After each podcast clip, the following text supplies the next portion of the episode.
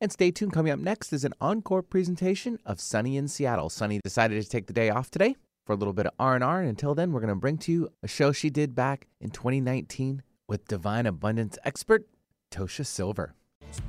Welcome to Sunny in Seattle with your host, Sunny Joy.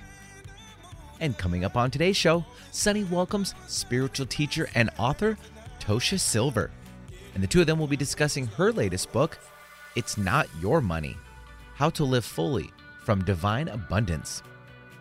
So tune in and learn how we can become abundance instead of chasing it so you can radically release the burden of financial fears.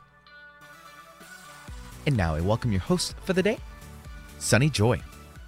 And good morning, everyone. Welcome to Sunny in Seattle. I'm your host, Sunny Joy McMillan, and we're here every Friday from 9 to 10 a.m. on Alternative Talk 1150 a.m. KKNW, bringing you amazing guests and resources that will help you create a life filled with joy, peace, freedom, and purpose. It is radio that positively shines. And of course, if you can't catch the show live, you can always access those show archives. Those are found at 1150kknw.com. And my website, if you'd like to reach out and find out more about me, connect with me for coaching, uh, you can do that by going to goldenoversoul.com. That's goldenoversoul.com. Uh, Benny, quick check in. How you doing? Doing pretty good. Looking forward to some abundance. Oh, yeah, we right? can all use some of that, right? I know. well, this is the person to be talking to about that. We'll just dive right on into content today um, because I have more questions than I even normally have. So, in this interview, I have to say I've been looking forward to. Um, for years, I have uh, wanted to interview Tosha Silver, and today we are going to do that. So, yay! Um, so, for those who are not familiar with her work, which I imagine there aren't very many. I'm sure most of you out there have uh, several of her books on your shelf, but Tosha graduated from Yale with a degree in English literature, but along the way fell madly in love with yogic philosophy. For the past 30 years, she's taught people around the world uh, Ways to Align with Inner Love. She's the author of Outrageous Openness, Change Me Prayers, and Make Me Your Own. She lives near San Francisco, where she runs an online school called Living Outrageous Openness, which offers ongoing support to those who follow these beautiful ancient practices. Tosha particularly enjoys finding fresh, funny ways to embrace the divine while avoiding conventional jargon and cliches at all cost. She loves how the sacred and mundane are truly one. Love itself begins to lead when it is sincerely invited by anyone. The universe is a divine party. Come as you are. And I just have to add here another little bio. This comes from Dr. Lissa Rankin um, in her book, um, Anatomy of a Calling, which I just happened to reread in the last several weeks, which is pretty good timing because she has collaborated with, with Tosha before. So Dr. Lissa Rankin describes her as Yale educated, spiky haired, tattooed, ex astrology reading, Hindu goddess worshiping, Jew who loves Jesus Jesus, wisdom keeping, spiritual teaching, Tosha. so if you want to find out more about her during the show, just go to her website, toshasilver.com. And I mentioned a moment ago the Living Outrageous, Living Outrageous Openness program.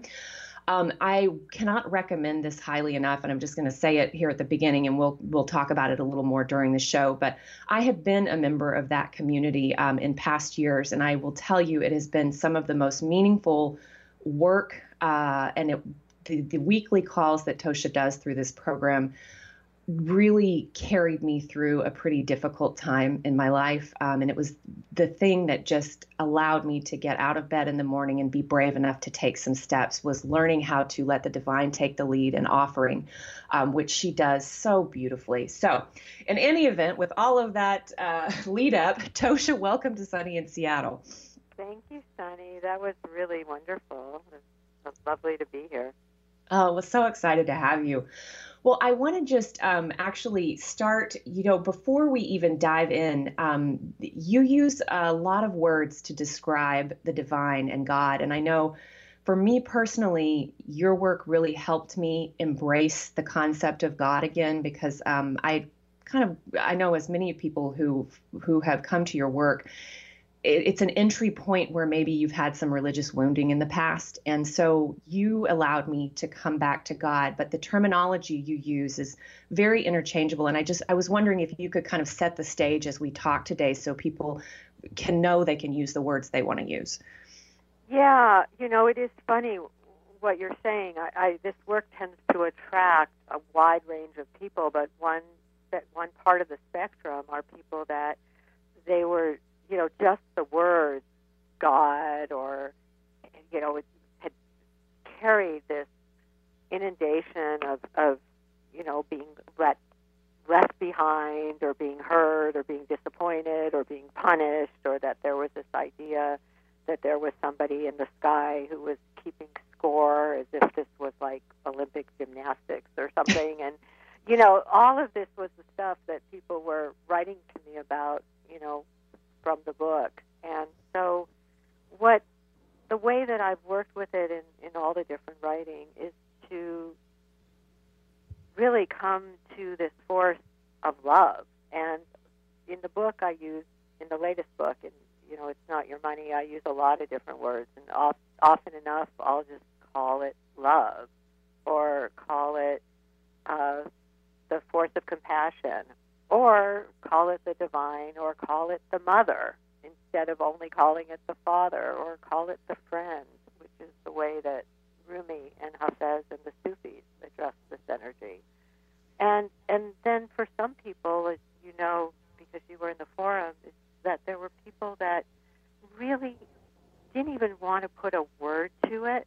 And I like that too. That you know that if you're just embracing this as your deepest self, you know, as opposed to some externalized thing that we're trying to get things from, it really transforms the issue. Yeah, so and the Oh, I'm sorry. Go ahead. Oh, just that I would say my general feeling about language is that people come with the words that work for them. And uh, the, the other thing I wanted to say about that, just because it's really been on my mind even this week, is that somebody was talking to me this week and saying, you know, I feel bereft by God. I feel abandoned. I feel like I pray for all these things and they don't happen. And I just said, what what if you just forget about the idea of God as something external and begin to take care of the child on the inside who feels abandoned and disappointed? Because you'll find if you turn the lens inside and you become the caretaker of that kid, that's where God starts to emerge. Exactly. And that was, I'm so glad you went there because that's another thing that I wanted to mention before we um, really dive into the content of this latest book, It's Not Your Money. Um, this was another reason that I was really attracted to your work because I found it to be incredibly empowering because for so many years I was told that God was just an external force and that it, I was the helpless, submissive human who was powerless. And then there was God. And the way that you have talked about it, and I would love it if you would speak on this a little bit, is this is we are talking as much to the force that exists outside of us as to the piece of it that exists inside of us that collaborates. It's like a joint thing. And you have this beautiful, I, I've used this in so many of my prayers now, but that you end a lot of your prayers with um, either I am I am yours, you are mine, we are one, all is well, or the one from the full abundance change me prayer, you are me, I am you, we are one, all is well. And it's like this it, it's very empowering to me. Yes. Yeah, I mean, I found that to be a very big part of this work, and not to be confused with t- turning to the ego self and saying, yes, every single thing the ego wants is God. So, you know, we are God, and if the ego wants to like go turn the world upside down, then it can just say that's the divine will. I don't mean it that way, which sometimes I think it gets mistaken as. I mean that, you know, the the great self exists in everything, and so would exist inside of us no less than it would exist in a tree or in, you know, a sonata by Mozart. That it it is just the glue that holds everything together, and that if you begin to contact that force of love on the inside, you start to feel the connection between what's on the inside and what's on the outside. So, yes, I, I agree. It's pretty central. Yeah, and and then also another thing that I wanted to mention before we start talking about more of the contents of the book and how you came to this work, but you say this is not self-help. This is divine help. Uh, yeah. How can how do you explain that? Well, and it's, I have to say it's pretty funny because if you look at the book, oh, all these all these books I've done, they all end up in Amazon in the self-help section, which I actually find very entertaining on one level because I think it kind of lures people. People are hanging out in self-help, they find this, they're like, "Oh, another self-help book." Then they start reading it and they get me these letters and they say, "Oh my god, I never realized how much all I was trying to do was control and improve my condition. It was hmm. basically my ego in the way, in the I almost said my ego in the way, but what I meant to say is my ego in the lead, saying, "Now I want this, now I want that. How can I get more empowered so that this looks better or that looks better?" There's nothing wrong with that as a stage along the way. I think for some people they do need to get a stronger ego in order to even survive.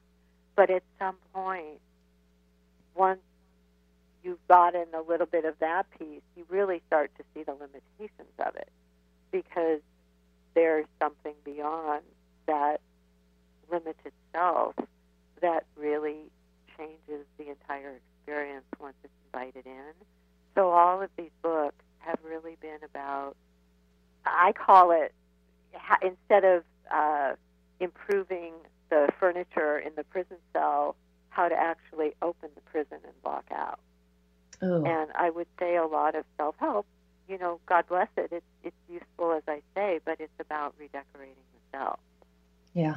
Which is why so often when so many of those wish lists happen, the person still, you know, comes to me and says, Well, I, I still wasn't happy. Or I had it and I lost it. So what good was that?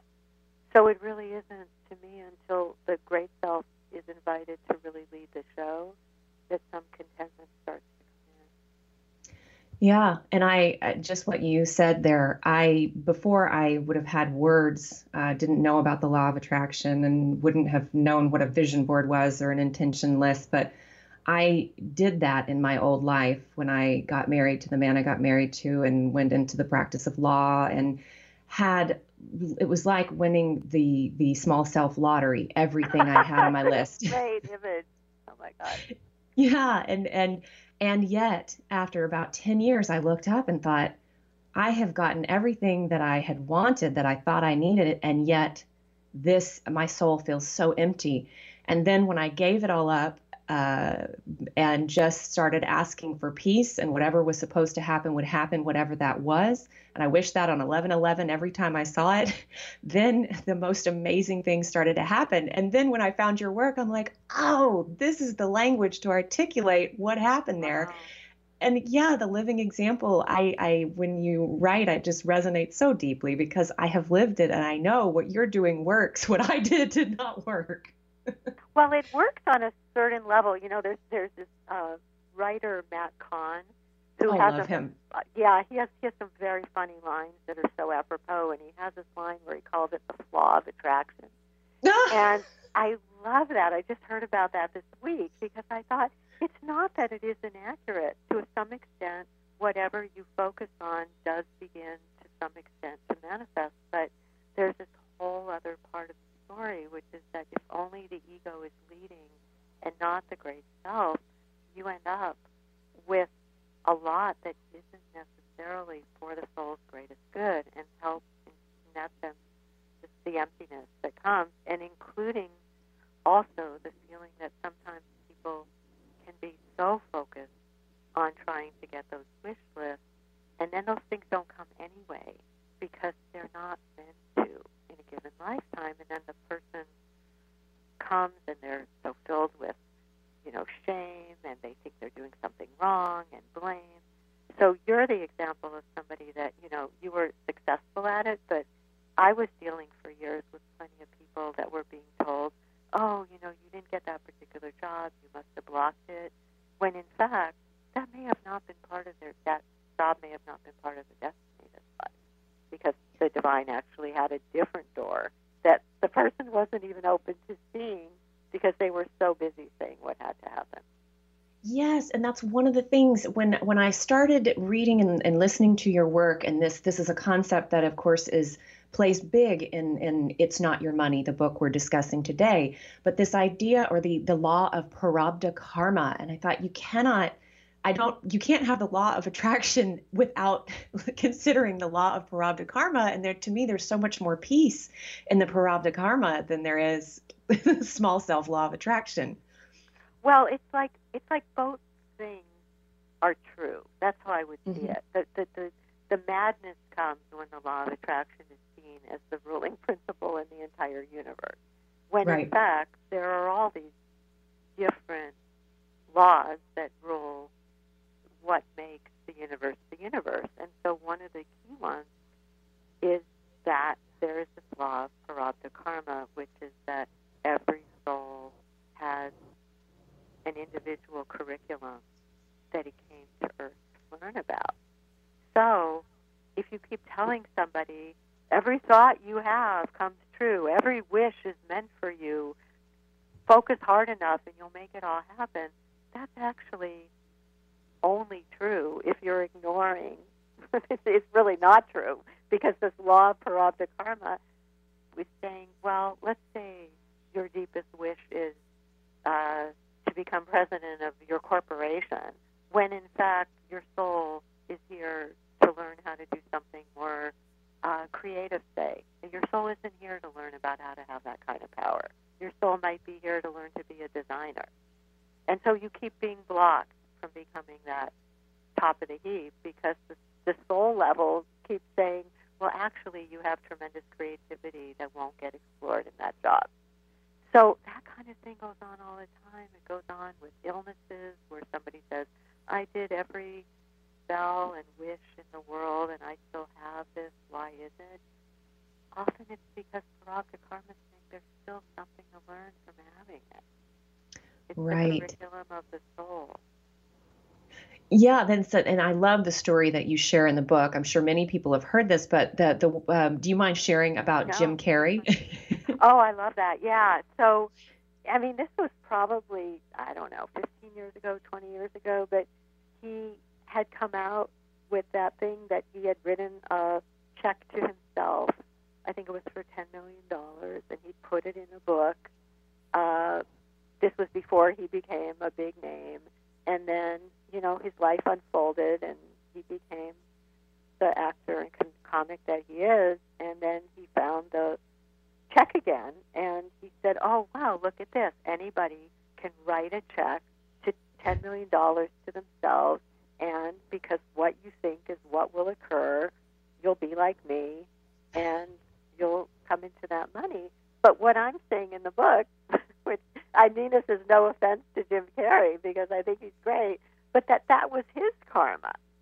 His yeah. karma was to write that check, get that $10 million. Doesn't mean that every single person who writes that is meant to get that 10 million because again to go back to prarabdha karma what if somebody's life lesson is to learn to trust that they will have enough what if their life lesson is to learn to move with the flow, and that that ten million dollars would actually be the last thing they need because yeah. it would give them a false sense of security, or or even like some of my clients back when I used to have individual people, they had that money and they just worried every minute about losing it, so it brought no peace. Yeah. Yeah. And so you mentioned, Tosha, there, I, I want to back up a little bit oh, because Yeah, you've done over 30,000 readings. And that was another thing that I really enjoyed also for those out there who are considering, as we talk today, um, exploring the Living Outrageous Openness Forum that Tosha runs. And you can, again, go to our website, toshasilver.com, and you can find out more. But you, you have um, obviously a very wide range of knowledge around astrology. And, uh, but it's also a very positive outlook of how to apply these planetary influences to our lives. So I'm just curious, you know, so we're talking about some yogic texts or some some ancient uh, texts here with Prarabdha Karma. We're talking about 30,000 astrology readings. So how how did you come to do this work and bring it all together? Well, you know, I stopped doing the astrology readings back in 2012 And even though, like you're saying, in the forum and in writing that I do online, you know, I'll reference astrology at times because it's just a useful tool for seeing the lay of the land. You know, like when it's to me when it says in the Bible, there's a season for everything. There's a season for love. There's a season for you know to be separated. That those kind of things come out of the movement of the stars, and that even you know it's even in the with Jesus and the wise men. There's you know many people believe that they were astrologers. So I've seen the efficacy of astrology, but what I was finding when I back when I did all those readings um, is that people, how can I put this? They were living in so much fear of what the stars might do next, or they were so fearful that they wouldn't step into the destiny that their chart showed, or they were, you know, as we're talking, very focused on the law of attraction and they were scared that their wishes weren't going to happen or that if they did happen, they would lose them. And so what started to really come for me, I think it happened over the course of 30 years, starting in my 20s, is this exploration of how do you take these ancient texts, some of it is from, you know, the Vedic scriptures from India, some of it is from Buddhist beliefs about just the nature of impermanence, is suffering, that it was for me, it really became how do you take these texts that people think are so esoteric and uh, unreachable, and you make them practical, like this is how to live this. That's that's always been the issue for me, and I'm a Capricorn. I'm very practical, so I just don't think that spiritual teachings are that interesting unless you can actually have tools to really live them. They're just a lot of nice ideas. And that's what the books became is how do you actually hand everything to this force of love and really get out of the way? And there's I found ways to learn how to do it that anyone can do. Yeah, and and then so that brings up the question. You know, I've I've read your other books. Of course, I've been a member of the forum, and then with this latest book, I'm curious. Why did you decide to specifically address money? Yeah, that's a great question. Well, you know, what I thought I was writing, this is a good connection to this whole topic of like when you are really handing things to the divine, you don't know what's going to happen next because you're saying, get me out of the way, bring the highest plan, not just my agenda.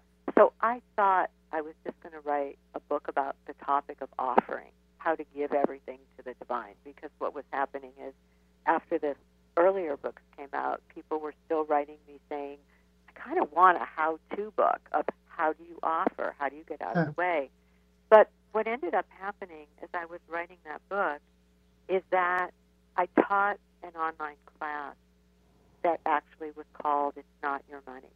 And I never had any plan to write a book about it, but people at that time were sending so many questions into the forum and into my website in general about financial dilemmas. And over and over, they were saying, How the heck do you apply this to money? So hmm.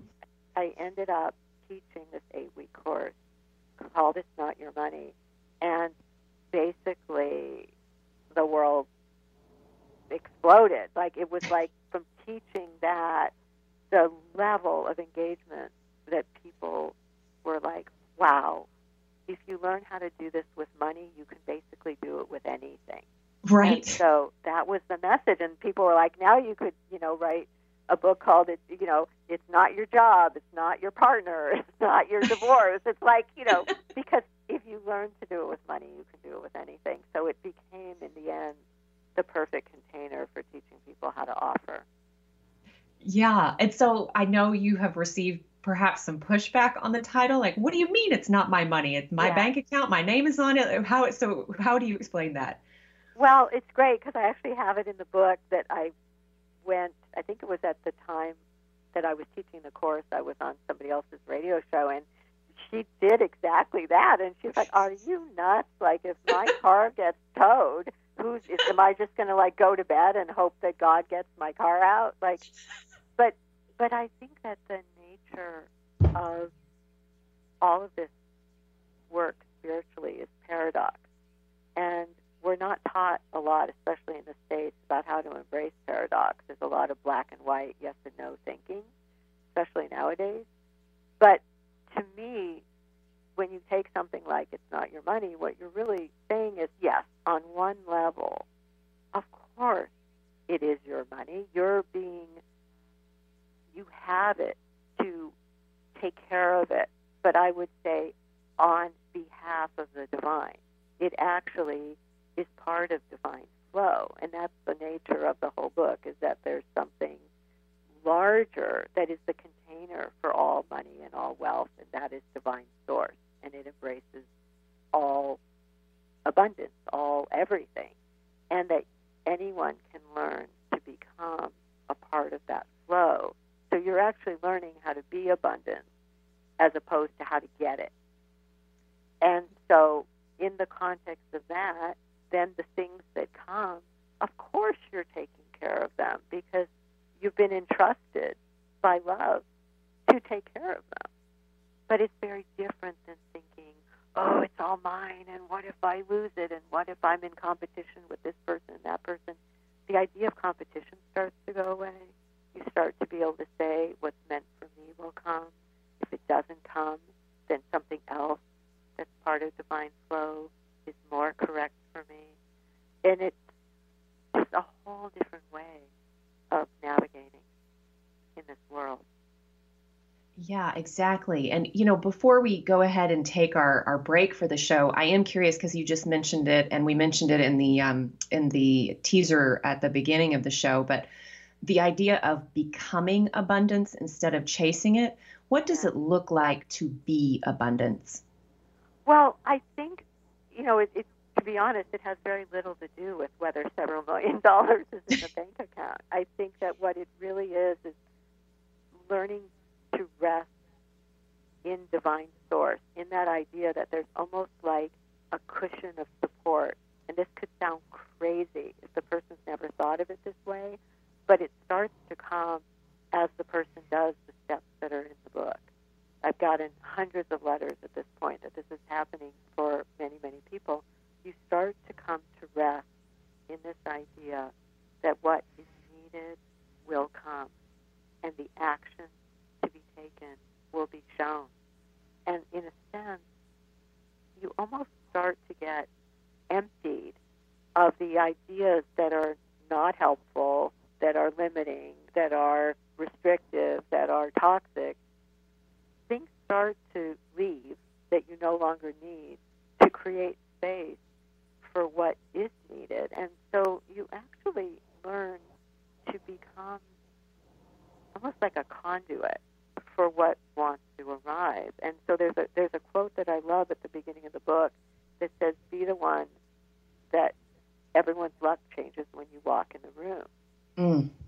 And I've been getting letters from people saying, this is starting to happen. The more that I use this book, the more I use these tools, something more expansive is making these miracles happen through me. Not because I'm trying, not because I'm staring at a vision board, but simply because I now know how to get out of the way and let what wants to come through me come through me. So all of a sudden you find you're talking to somebody that later they're like, oh my God, those words you said changed everything for me. Or you do some action and you don't even know why you're doing it, and later you find out all the ramifications that came of your action. I think that's what starts to occur. You become an embodiment of abundance, and anybody can learn to do it. Absolutely. Yeah, and I just have to say, Tosha, even as you're talking right now, and I um, uh, it's it's interesting because I have guests on the show who are spiritual channels, and I've often heard many of them say that that not only are the words important, but there's an energetic transmission or there's a vibrational experience that's happening. And I know that's not what you're doing right now necessarily, but I have to say, hearing you talk and reading the words all of the things, I just feel this sense of peace. And the way that you describe it in the book, one of the ways is, you know, it's like getting the 400 pound manifesting monkey off your back. Yeah. and, and I really feel like just hearing you talk, it is a vibrational experience that just, it's like a breath of relief like oh there's something else that can move through me so i don't have to be in charge of the whole world and boil the ocean and all of the other things yeah yeah it's so true it's really there's a you know that line i don't even know who it's from that says that you can retire from being general manager of the whole universe it pretty much says it and then you actually become effective that's yeah. the paradox when you retire from that job, then you can actually be used in a very effective way for what your particular Prarabdha karma is. Exactly. And there's so much peace in the idea to me of Prarabdha karma um, as well, not in a restrictive way, like this is going to happen to me, but you know, we still live in a planet of free will, but to know that there is a divine plan and we can show up for that uh, is really nice. And I will say also before I forget, the other concept that I that is one of the big topics in the book or ideas in the book um, that was very again peace generating for me. I'd always, for example, my ex husband was very successful, very wealthy, and I always thought he was my source. And this idea of the divine being the source, other than anything else, is just a conduit but that source is my source, not my husband, not my job, not the things. And there, again, so much peace in that. Yeah, yeah that's a huge one, I think. And, uh, you know, there's a number of stories in the book of, uh, say, somebody who got out of a difficult marriage and they couldn't get out of it initially because they just kept saying, How will I survive? How will this happen? And as they began to not only put their focus on the divine as the source, but also release the anger and the resentment towards the person that they were leaving, it created this opening for divine source to begin come in. I think there was a woman who was an engineer who's in the book, and it was like, you know, she just kept saying, I, I'm so angry at my ex, I'm so angry at my ex, and nothing in her life was flowing. And when she began to move into the kind of things that we're talking about, all of a sudden she knew the divine is her source. She had no reason to be mad at the at the ex anymore. It was just karma that was over. And all of a sudden this job came that paid her three times what she'd ever gotten before because she was ready to let the divine bring the money however it wanted to bring it instead of saying, you know, you need to be sending more child support or whatever was just not working. Exactly. And I'll just I'll read a quote here from um, relating to divine source. And I want to it's a story that's not mentioned in this particular book, but I wanted to emphasize it since I'm in the Bay Area now and I know you're in San Francisco and it's yeah. a pretty good example. But okay, so uh, here's the quote. If you think the divine if you think of the divine as your ultimate protection, the source of your work, finances, and all needs, then even the economy becomes irrelevant. As insane as I know that sounds, but stick with me for a bit. You lift your vibration above the turbulence of the current economic reality into the capable hands of that from which all things come. And you finding housing in San Francisco is such a perfect example of this because everyone's like, oh, you can't find anything. It's all astronomical. There's nothing available. It's, you know, all of the things. And you share a beautiful story around finding an apartment that, or a condo that you lived in for quite some time that was just yeah. perfect. Yeah, it's true because, you know, what you're basically saying, like, there's a part, I think it's in Outrageous Openness, there's a story called Without God and it's like, you know, when somebody says, well, you'll never find parking there, and I always think, without God, you'll never find an apartment without God. So as soon as somebody starts into me with all that, I'm just like, that's true with one massive caveat. If your consciousness is matched to the level of everybody else's fear, anxiety, competition, and worry, then yes, that is where you will be if you lift it out of that into the place of divine source, then what you're saying is, I'm open for the most exalted solution. I don't need to tell you what it's going to be. I don't need to hammer you to tell you over and over what the outcome needs to happen. I'm just saying I am available to be a conduit for the most exalted solution. And over and over, they just come in the nuttiest way. Yeah, absolutely. And, you know, um, let me see. Benny, how are you feeling about a break? I'm not sure if he's uh, around or not. We'll go ahead. Let's keep talking, Tosha. And yeah, we'll, yeah. Okay, awesome, awesome. Okay, so where do we want to go next? Because I have so many questions I want to ask you. Um, I trust so, you. You're you're doing great. So wherever you want to take me, I'm I'm in your kayak here. I love that image. That's awesome. Yeah. So, another thing that comes up a lot, and I think that when you, uh, at least I found this in my experience, when I opened up to this, there was this rational concept of, okay, I'm offering it, but there was still to me a little bit of baggage for me around being open to receiving, like feeling like we deserve to receive. And I, maybe this would even be a beautiful time if you would love to uh, share the uh, full abundance change me prayer because sure. it really addresses that. Or how do you how do you counsel people around the ability to receive when some of us don't have that muscle quite up to strength yet? Yeah. Well you know i think it's it's what you just said. It's a muscle that can be built up. I mean i'm somebody that goes to the gym a lot. I love to work out and do things. And you know the body will respond you work with it. And so this, you know, a big part of the money book is part of it is letting go of what you don't need, and the other part is building up the muscles that are critical to becoming part of this flow, becoming part of this abundant flow. And so part of it is the recitation of this prayer that um, don't know. It, it it came to me many years ago when I was sitting in the bathtub and I was like crazily scribbling it down and getting, you know, the ink was mixed with the water from the bathtub. but you know, it was like one of those moments. And maybe if I read it, people can just get a feeling of of what it says. So, divine beloved, allow me to give with complete ease and abundance, knowing that you are the unlimited source of all. Let me be an easy, open conduit for your prosperity.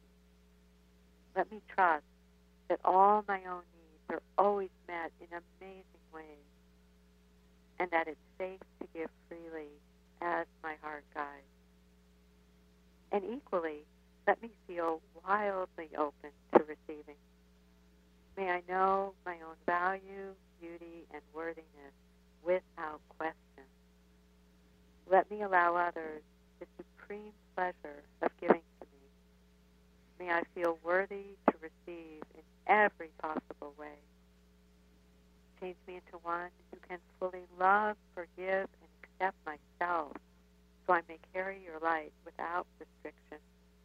Let everything that needs to go, go. Let everything that needs to come, come. I am utterly your own. You are me. I am you we are one, all is well. Hmm.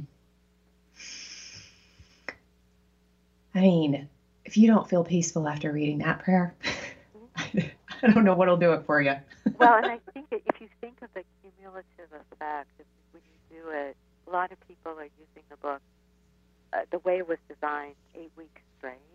And when you do that prayer every day for eight really wild things start to happen, like those parts of the being that have been taught, yeah, you don't deserve to receive. Receiving is selfish, and who are you to think you deserve to receive, and all of that. It just starts to fall away. And yeah. so there's a lot of people that are, you know, they read it in their own voice. Some people have made recordings of it, and they're just, it changes your whole approach. And there was a woman who wrote who said, All my life, I always thought, I have to make it happen. If I don't do it, nobody else will. And she said, I'm really seeing now how I wasn't even open to help. Yeah. I thought that receiving help was weak. And she goes, oh, You know, who knew that God might want to use all these people to help me and that that would actually be tremendous strength learn how to receive that. Yeah. Yeah, and that was something um, after finding your work that I've incorporated. I have kind of a regular, you know, some regular topics or affirmations, some uh, prayers that I hit on a pretty regular basis. And one of the ones that I incorporated, uh, which I learned from you because I feel like I was kind of on the side of the coin where I didn't feel worthy of receiving, like, surely I should have to work a lot harder for this, not just by virtue of me just showing up on this planet. Do I deserve anything? Um, uh-huh. Um, and yeah, so I have incorporated, I'm saying this for anyone out there listening who maybe feels similarly. Um, I say in my prayers and affirmations, you know, uh, I receive. Uh, every day it gets easier for me to receive. May it be easier for me to receive. And just variations of that that feel soft and like they are an opening. And I try to do a big inhale and receive the oxygen that nourishes my cells. And if I can do it in that example, then I can allow in money and love and support and all of the things that, oh, Divine Beloved will provide if we are open to it. Yeah, it's true. I mean, one way to look at this, I was thinking about the way you were describing it, is this is really allowing the feminine side of the nature to coexist with the masculine instead of the insanity that our culture has of only valuing the masculine. You know, the, like we're all both. To my mm-hmm. mind, this is you know, and even in astrology, everybody has a Venus and a Mars in the chart. And so it's the masculine part that's like, you have to go make it happen, go get it, be in charge, do it, grab it, get it. Fine, there's times for that. But if you live in a culture that's only about that driven grasping, have a culture that doesn't value and even trivializes receiving, opening, allowing, you get into the mess that we're in on the planet right now. Yeah. So to me, it's it's very powerful that uh, you know people of all genders. It's but this isn't just like women's stuff. It's been having just so many people say, I realize that this other side of the nature has to come in in order for there to be balance. Yeah. You have to know how to give, but you have to know how to receive. Or yes. it doesn't work. Absolutely. And yeah, Benny, I'm going to check in with you here. Is it okay if we just forego a break? We're already at 9:45. That's fine. Okay totally cool. Yep. Awesome. I have not done that. Maybe I've done that one other time in four years, Tosha, but I just don't want to give up any time yeah, with you. Yeah, I'm happy. I'm happy to keep going. As long as you're okay with that. Awesome. Totally. Totally. Well, then that does what you just were talking about to continue that and this has been one of the questions um, that i have it's finding this beautiful balance and i would love to hear you speak to this the balance of surrender and offering versus we're in a human body and maybe it does require leaving our house or making a call or so what is the appropriate balance between that surrender and allowing and yet taking action inspired action when it arises without right. doing the push, push, push. Right. Well, that's the thing is that I think one of the biggest misunderstandings of offering is that it means passivity. In fact, there's some line I read the other day and it made me laugh. It was something about, you know, you really don't know who you are until you're constantly misunderstood. And I thought, boy, has that ever been true for me with whatever my karma is about going on in the world and discussing offering and surrender? I would say that the biggest, most consistent misunderstanding is that it means passivity. And what it actually means, at least in my view, is the relinquishment of attachment so that you're getting out of the way. Like, let's say there's a huge desire that somebody has. Let's say it's a desire for a home, for the, for the right next home. And so they're they're honest about it. They're in a human form. They know that they're really longing to have a place that they can call their home. Now, if you're doing it with this kind of work, then that longing is taken, and there's ceremonies and practices for it in the book, and offered fully to the divine, and really said, part of part of the work of this is saying, not my home, I want it, when can I get it, but the home I'm now creating space for the arrival of the home, the one that is divinely selected by divine source. Very different. So you're making the space for it, and then what that does is that you're opening to be a conduit for the action. So the actions start to come through you. I mean, you can probably tell just from you know, when you were in the forum or just knowing me, I'm hardly a passive person. It's just that you start to know when to act and when to wait. The actions begin to arise spontaneously at the right time rather than from a place of fear or fear of loss. You start to know, and, and believe me, what, what often happens with this kind of offering is that when it's time to act, you really kick butt. You know, hmm. sometimes it's like, whoa, all right, it's time to move. You're moving in 30 days because everything suddenly lines up. You're not just laying there going, "Oh well, I hope somebody comes and moves me." This is this is empowered action. It, I would say it's divinely empowered action.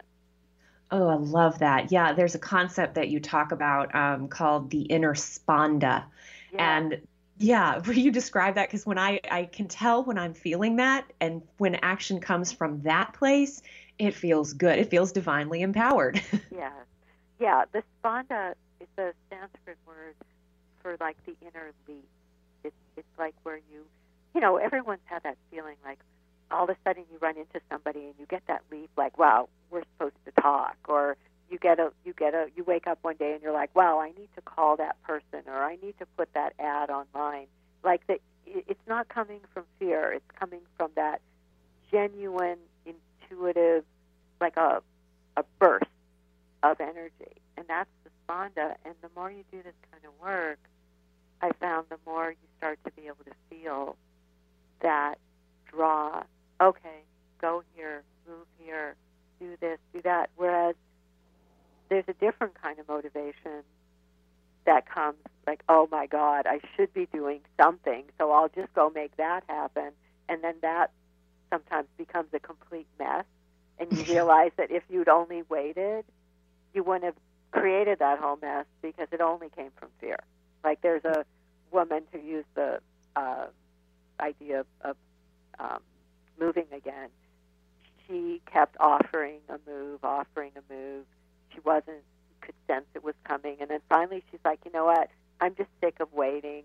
This place isn't right. I know this in my bones, but I can't just wait anymore. So she basically moved into a rental that was completely wrong in every way, and then she just had to move a second time when the right house came. Oh no! And we all, but we all know stories like that. We've all done versions of that. that yeah, my marriage would be an example. Place. No, I was going to say lots of people have done it in the dating world. Yeah. Well, I'm scared nothing that's right will come, and I can't just do nothing. So uh, maybe I should marry this person. yeah. Oh, well, you know, um, of course, the book has very practical applicable steps that you do as you mentioned for 8 weeks. And there are some I mean these are these are practical practical things that folks can apply.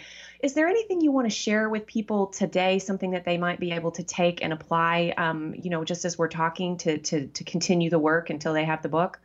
Yeah well you know one is the thing I, I just mentioned it briefly about releasing the my and using the mm-hmm. instead is incredibly, incredibly powerful. It may sound silly when I'm saying it, but when, if you have an issue that's been really torturing you, you know, whether it's a physical problem, whether it's a relationship topic, whether it's a money problem, if you start to say the money and not my money, the bills, the the relationship, the divorce, it's amazing how much space we create for this force of love to come in.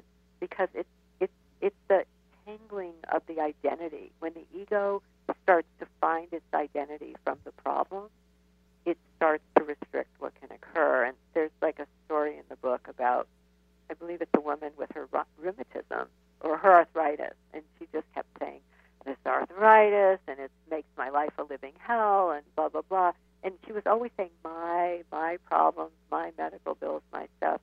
And so she started to apply these ideas. She started saying the arthritis, the body's karma, the solution will be picked. And as she began to do this, you can feel it as I'm describing it. This space began to come in so that she could see that she was more than just this illness. Yeah. She was a conduit for divine abundance, and she had this karma in a physical body of this illness that was a pain. But she was more than that illness. And that shift started to bring suddenly people were arriving. They were telling her dietary things she could do. They were giving her the name of an acupuncturist she could go to. These things were arriving that never came before because she had built an entire identity out of the problem. Mm. And that yeah. that is part of how the book works. Yeah, beautifully. And I actually caught myself this week in reading the book and being reminded of that. Um, there's a new offering that I, I've talked about on the show, and I'm hope to launch that in the fall and it's called soul digger and i was thinking oh my program and it's i'm getting all grippy about intellectual property and how to structure the my program and i was like okay i had to laugh and i was like okay this is the divine's program. The program will be this. It's amazing. I mean you can't even blame yourself for it. It's the entire language of the culture. Right. but it's almost like having a secret weapon when you know that you can shift that it, it really is a secret weapon. It's like all of a sudden you're disentangled, and then all this other opportunity and solutions can come. Absolutely, yeah. You know, as we're as we're getting close to the end, Tosha, I want to make sure we cover. There's one particular. There's a whole chapter in the book uh, devoted to this, and it's around being tested. And yeah. I think sometimes, you know, you think about being tested, it feels kind of punitive, or it maybe at least me, and again, this probably from my own religious framework from you know uh, when I was younger. But you know, it's a really actually beautiful idea, and you share this this story about a Zen story about construction of a bridge, and that just really brought it home. Do you mind talking about being tested so people know what to expect if they embark on this path? Yeah, I mean, I think that there's how can I put this? It, it, it, it's partly connected to the idea that it's one thing to know these ideas intellectually, and it's another thing to live them. Yeah. And that's the part of me that's so practical. Like, you know, I was witnessing a lot of teachings out there that weren't necessarily having that much to do with how it seemed that the person who was talking about them was living. So I'm like going, wait, this something really becomes valuable when you can actually embody it and anybody can learn to embody this stuff.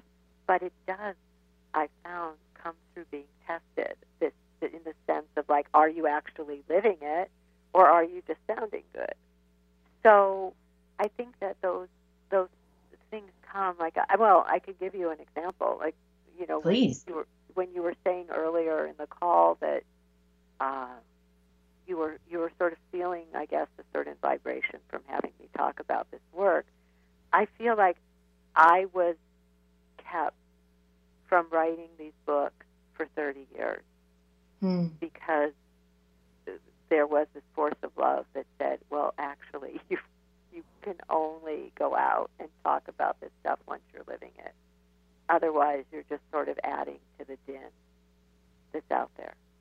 Mm-hmm. So, you you know, experiences kept coming. Let's say where I wanted something very much, it would be blocked over and over and over. I mean, going back to uh, when Outrageous Openness first came out, the first book, and these different opportunities sort of looked like they were coming. Like the book was going to be on PBS at one point, and then it was going to be on. Somebody got a copy to Oprah, and all these things. None of them ever happened. So that I could keep releasing over and over. Whose book is this? Whose book is this really? Can you really write a book called Letting the Divine Take the Lead and keep saying it's your book and this is where you want it to go? So I had to keep having that experience of like, oh, where am I getting attached? Okay, it's offered back to the divine, it's offered back to the divine. And what ended up happening over time is that it just didn't matter anymore. I don't know any other way to say it. I started to become like those things would be nice, but they just didn't matter anymore. What yeah. mattered is that the books belonged to the divine and that they went wherever the heck she wanted them to go. Period. The end. But yeah. that came out of that testing. So there's a part of the book, and I'm not to say I'm still not don't get tested. This is a process I think everybody goes through who uses these ideas there's a topic called the divine decoy, and it's when something comes, looks like that PBS thing or whatever, looks like it's going to be whatever. The ego goes, oh my God, everything I've been waiting for. And then God's like, ah, I don't think so. And yeah, and Tosha, we've got less than a minute left, and I just just FYI. No, go. That's all. That you know, it, if you're not viewing it from ego, it's happening to release the grasping. Yes, and so, on that note, I invite you to check out this latest book, It's Not Your Money, and uh, perhaps uh, also accompanying that, go to toshasilver.com and check out her Living Outrageous or uh, Living Outrageous Openness Forum. If you want to put these ideas and these concepts into practice and have some support, because this runs counter to just about everything the culture is telling you, it is vital to have this touch point in your week. So Tosha, thank you for being on the show today. You are, you've really been one of my favorite interviews, Sunny. You're amazing. So thank you so oh, much. God, that is the best compliment I've ever received. Tosha, thank you. This, this interview has been so meaningful to me and such an honor. So I appreciate those words. I receive them with gratitude. Thank you, everyone, for listening to Sunny in Seattle. I'm your host, Sunny Joy. Today I've been joined by Tosha Silver. Uh, have a great weekend, everyone.